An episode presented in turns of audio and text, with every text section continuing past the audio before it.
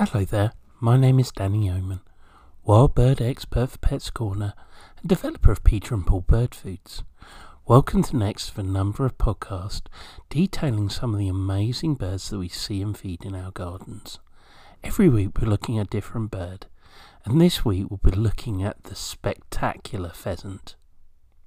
The harsh double bark of the pheasant is a sound inseparable from most of the British countryside. Yet these exotic looking birds really belong no nearer to this country than the Caucasus Mountains of southwest Asia. But thanks to us, common pheasants are a cosmopolitan creatures, as one of the world's most widespread and successful introductions, they've been released in about 50 different countries and now can be found on every continent except Antarctica. The pheasant is such a common sight that we take it for granted. Yet the male pheasant's coppery plumage and red face wattles, coupled with the tail that's as long again as its body, make him a strikingly beautiful bird. Captive breeding has also produced a number of colour variations, and you may see birds with or without white neck rings, with metallic greenish plumage, or even on rare occasions pure white specimens. Originally brought to Britain by the Normans, or possibly even earlier by the Romans, the pheasant has been part of the rural scene for so long it is effectively now a native bird. The reason, of course, is that they're very good to eat and also provide good sport for those who enjoy shooting birds due to their rapid flight. Yet its ambiguity is entirely artificial. At least 30 million pheasants especially bred in captivity and released into our countryside each year to sustain the multi million pound game industry. The annual release of so many birds inevitably has an effect on our landscape, not least because since organised pheasant shooting first became popular following the Enclosures Act of the early 19th century, many woods and coppices have either been spared from the axe or have been specially planted to give the birds cover. This, along with the supplementary seed put out to feed pheasants in winter, has provided both habitat and extra food for seed eating birds such as finches, buntings, and sparrows. On the debit side, many natural predators such as crows, foxes, and birds of prey have been controlled, i.e., trapped, poisoned, or shot, to protect the released pheasants. It is even said that in the early 20th century, one gamekeeper used to shoot nightingales as their singing disturbed his precious chicks. Entomologists also worry that the effects that such large numbers of birds have on an insect larvae, especially the caterpillars of butterflies and moths. There's also evidence to show that pheasants have reduced the population of both slow worms and adders.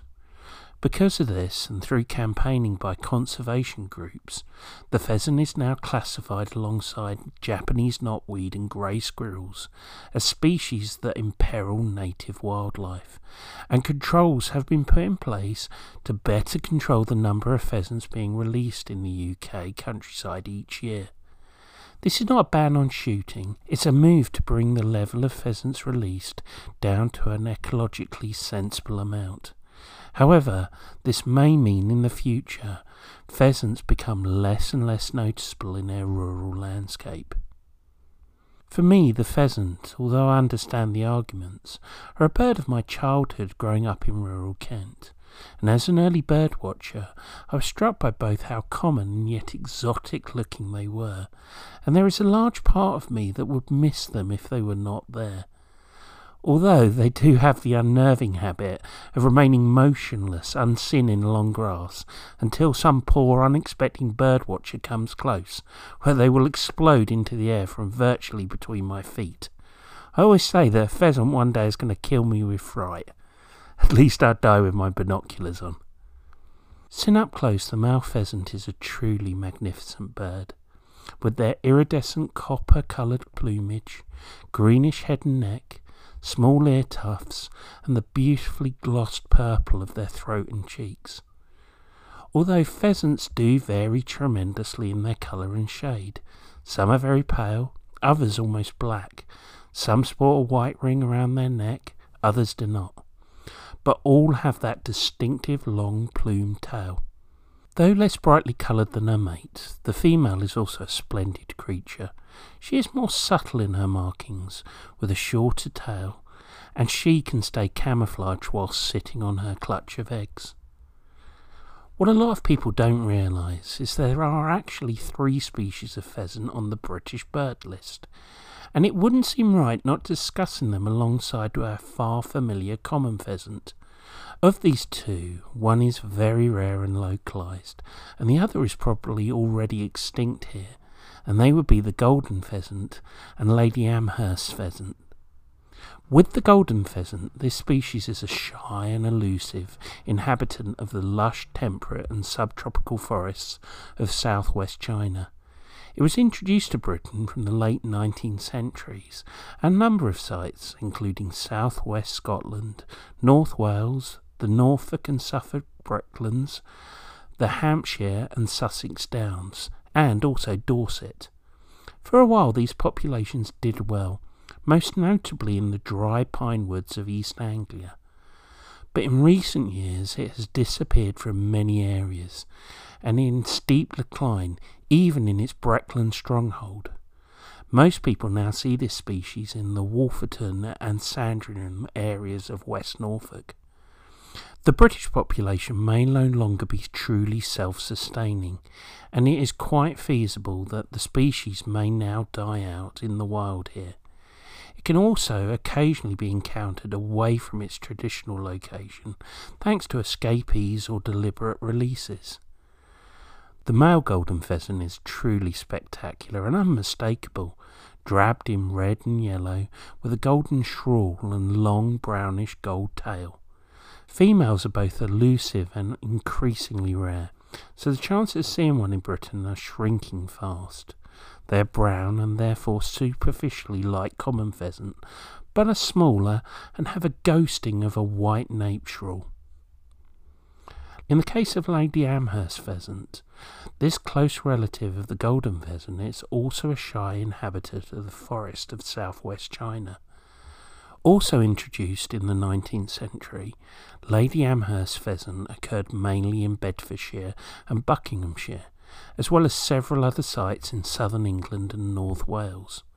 The former population fried up until the 1970s, but has recently suffered a catastrophic decline and is now considered to be potentially or actually extinct in the wild in Britain. As with the golden pheasant, the occasional escaped or deliberately released bird can be encountered. Discussing the identification of the species is therefore perhaps a little academic, but the males are striking indeed.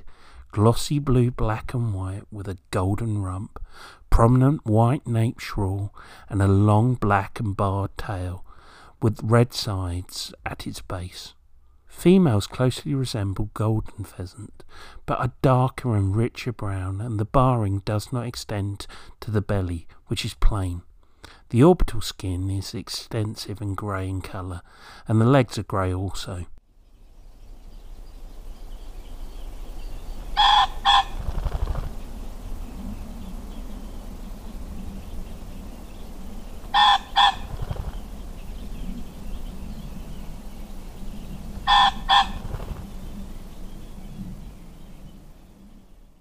The male common pheasants far carrying harsh cronk, which usually comes with a loud flurry of wing shaking, is often heard from deep cover where the bird hides away from predators.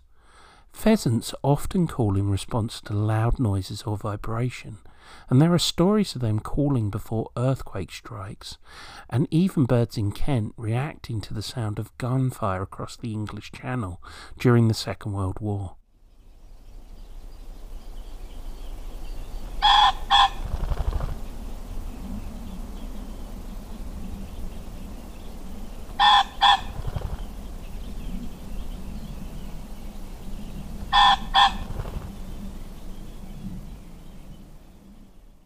With regards to breeding, The nesting season begins with courtship as the roosters scattered from the winter cover to establish territories. Hens attracted to the crowing locate roosters, and if they can find good nesting cover, begin building nests. Once the nest is built, hens lay one egg each day. The average clutch is 12, but they may lay up to 18. After all the eggs are laid, the actual number will depend on the energy reserves of the hen and also the time of year. The hen will begin incubating and only leave the nest one or two times to feed each day. 23 days after incubation, the eggs will hatch. Some nests are destroyed, but pheasants are determined nesters and will try again. All fertile eggs in a nest hatch within 24 hours of one another. Shortly after hatching, the hen leads the brood to covered farmland or woodland edges. They have plenty of insects for the chicks to find. These insects are needed in the chick's diet for the rapid growth that occurs in the first few weeks of life. More than 90% of a chick's diet is insects during the first week and 50% during the first five weeks. During this first few weeks, the brood will stay relatively close to home, about 10 to 20 acres surrounding the nest site, but eventually expand their home range to nearly 70 acres. At three weeks, the chicks are capable of short flights, and by eight weeks, they can sustain adult like flight. The hen will remain with the brood for about eight to ten weeks, but even under her watchful eye, half the brood will be lost to mortality. By the time the young pheasants reach 16 weeks of age, their plumage is virtually indistinguishable from the adults. The pheasant is mainly seen in open spaces and woodland areas in the country. However, they will occasionally wander close to suburban gardens, but can be very nervous in their behaviour so close to so many people. They have a varied diet of grain, berries, insects, worms, grass, and fruit. They will forage for food on the ground, and occasionally in trees and hedgerows. They are better than some birds at dealing with winter, and will readily scratch through inches of snow for grit, grain residues, and weed seeds. A great way, if you want to feed pheasants, is with Peter and Paul Clean Plate. It's a variety of sunflower hearts, peanut granules, millet, pinhead oatmeal, and of course Nutravio to aid digestion. But pheasants aren't generally fussy. Scatter a little seed daily on the ground, and then make short work of consuming it. Although, if you would like to do your very, very best for them, I'd recommend you'd also scatter a little chicken grit. A good choice would be feather and beaky grit. This is a mixture of flint grit, limestone grit, oyster shell, cockle shell, and charcoal. Flint grit acts like teeth in the crop to help pheasants grind up their food. Limestone grit, oyster, and cockleshell have a high mineral content, so will help pheasants produce good eggs. And charcoal enhances palatability of food and aids in digestion. Now, some people are garden proud. They don't like a mess. If that's the case and you want to mix with a little something for all the birds, then you should go for Peter and Paul Clean Plate. Peter and Paul Clean Plate has seeds that have their husks removed. For you, this means no discarded husk cluttering up your garden, and for the birds, Clean Plate means high energy. Birds don't have to break into the seed, so no energy is expelled in actually eating this. This mix is very free flowing, so goes perfectly through a standard seed feeder. It can be placed on a bird table, and as it doesn't contain any husks, it's perfect for scattering on the ground, just in case you do have a few pheasants pop in. The more ways you feed birds, the more birds you'll have in your garden. Like all Peter and Paul mixes, Clean Plate has added Nutravio, a natural seed coating which is not only a fantastic energy source, but it also inhibits bacterial growth so can help prevent birds picking up common bugs like Salmonella and E. coli. Peter and Paul seed mixes have been created to provide your garden birds with a more complete style of meal. Remember, if you just feed one type of food, peanuts let's say, or a lower quality seed mix, you're not giving your birds everything they need. And that distinction could be the difference between birds surviving in your garden and thriving. You will see pheasants in the countryside, in fields, sat on hedges, on the side of roads, and sometimes in gardens if food is in plentiful supply. And they, in fact, can be seen in most of the UK in open countryside, near woodland, coppices, and hedgerow. Although they are not common in upland and urban areas, and not seen in the far north and west of Scotland. With regards to conservation, well, around 30 million are released each year on shooting estates, although, as I've mentioned, that figure is now reducing in the UK. So there's no concern about numbers. As I've also already mentioned, common pheasants were introduced to the UK long ago for breeding as a game bird to satisfy those who like to shoot them for sport. As well as being wild, is most popular breed of game farms, and for this reason one of the most hunted birds. They were first introduced to Britain in the 10th century, but became locally extinct in the early 17th century.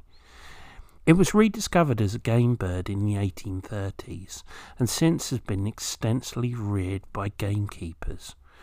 They are bred to be hunted in the UK, and a hunt takes the form of paying guns, waiting for the birds to be driven over them by beaters.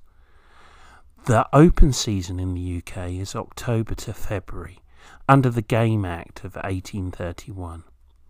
It was a popular royal pastime in Britain to shoot common pheasant, King George V shot over a thousand pheasants out of a bag of 3,937 over a six day period in December 1913, a total which still stands as the British record. Farmed birds are also supplied to restaurants and butchers for human consumption, and it is estimated that UK farms have some 35 million birds. But as I've already mentioned, things are changing with regards to releasing pheasants in the UK. So if you do have them popping into your garden, give them a little food. They may be a much rarer sight in the future. Whether you live in the town or country, you can help look after pheasants and other garden birds by providing a wildlife friendly garden that includes water and having the very, very best food available for them. Foods like Peter and Paul.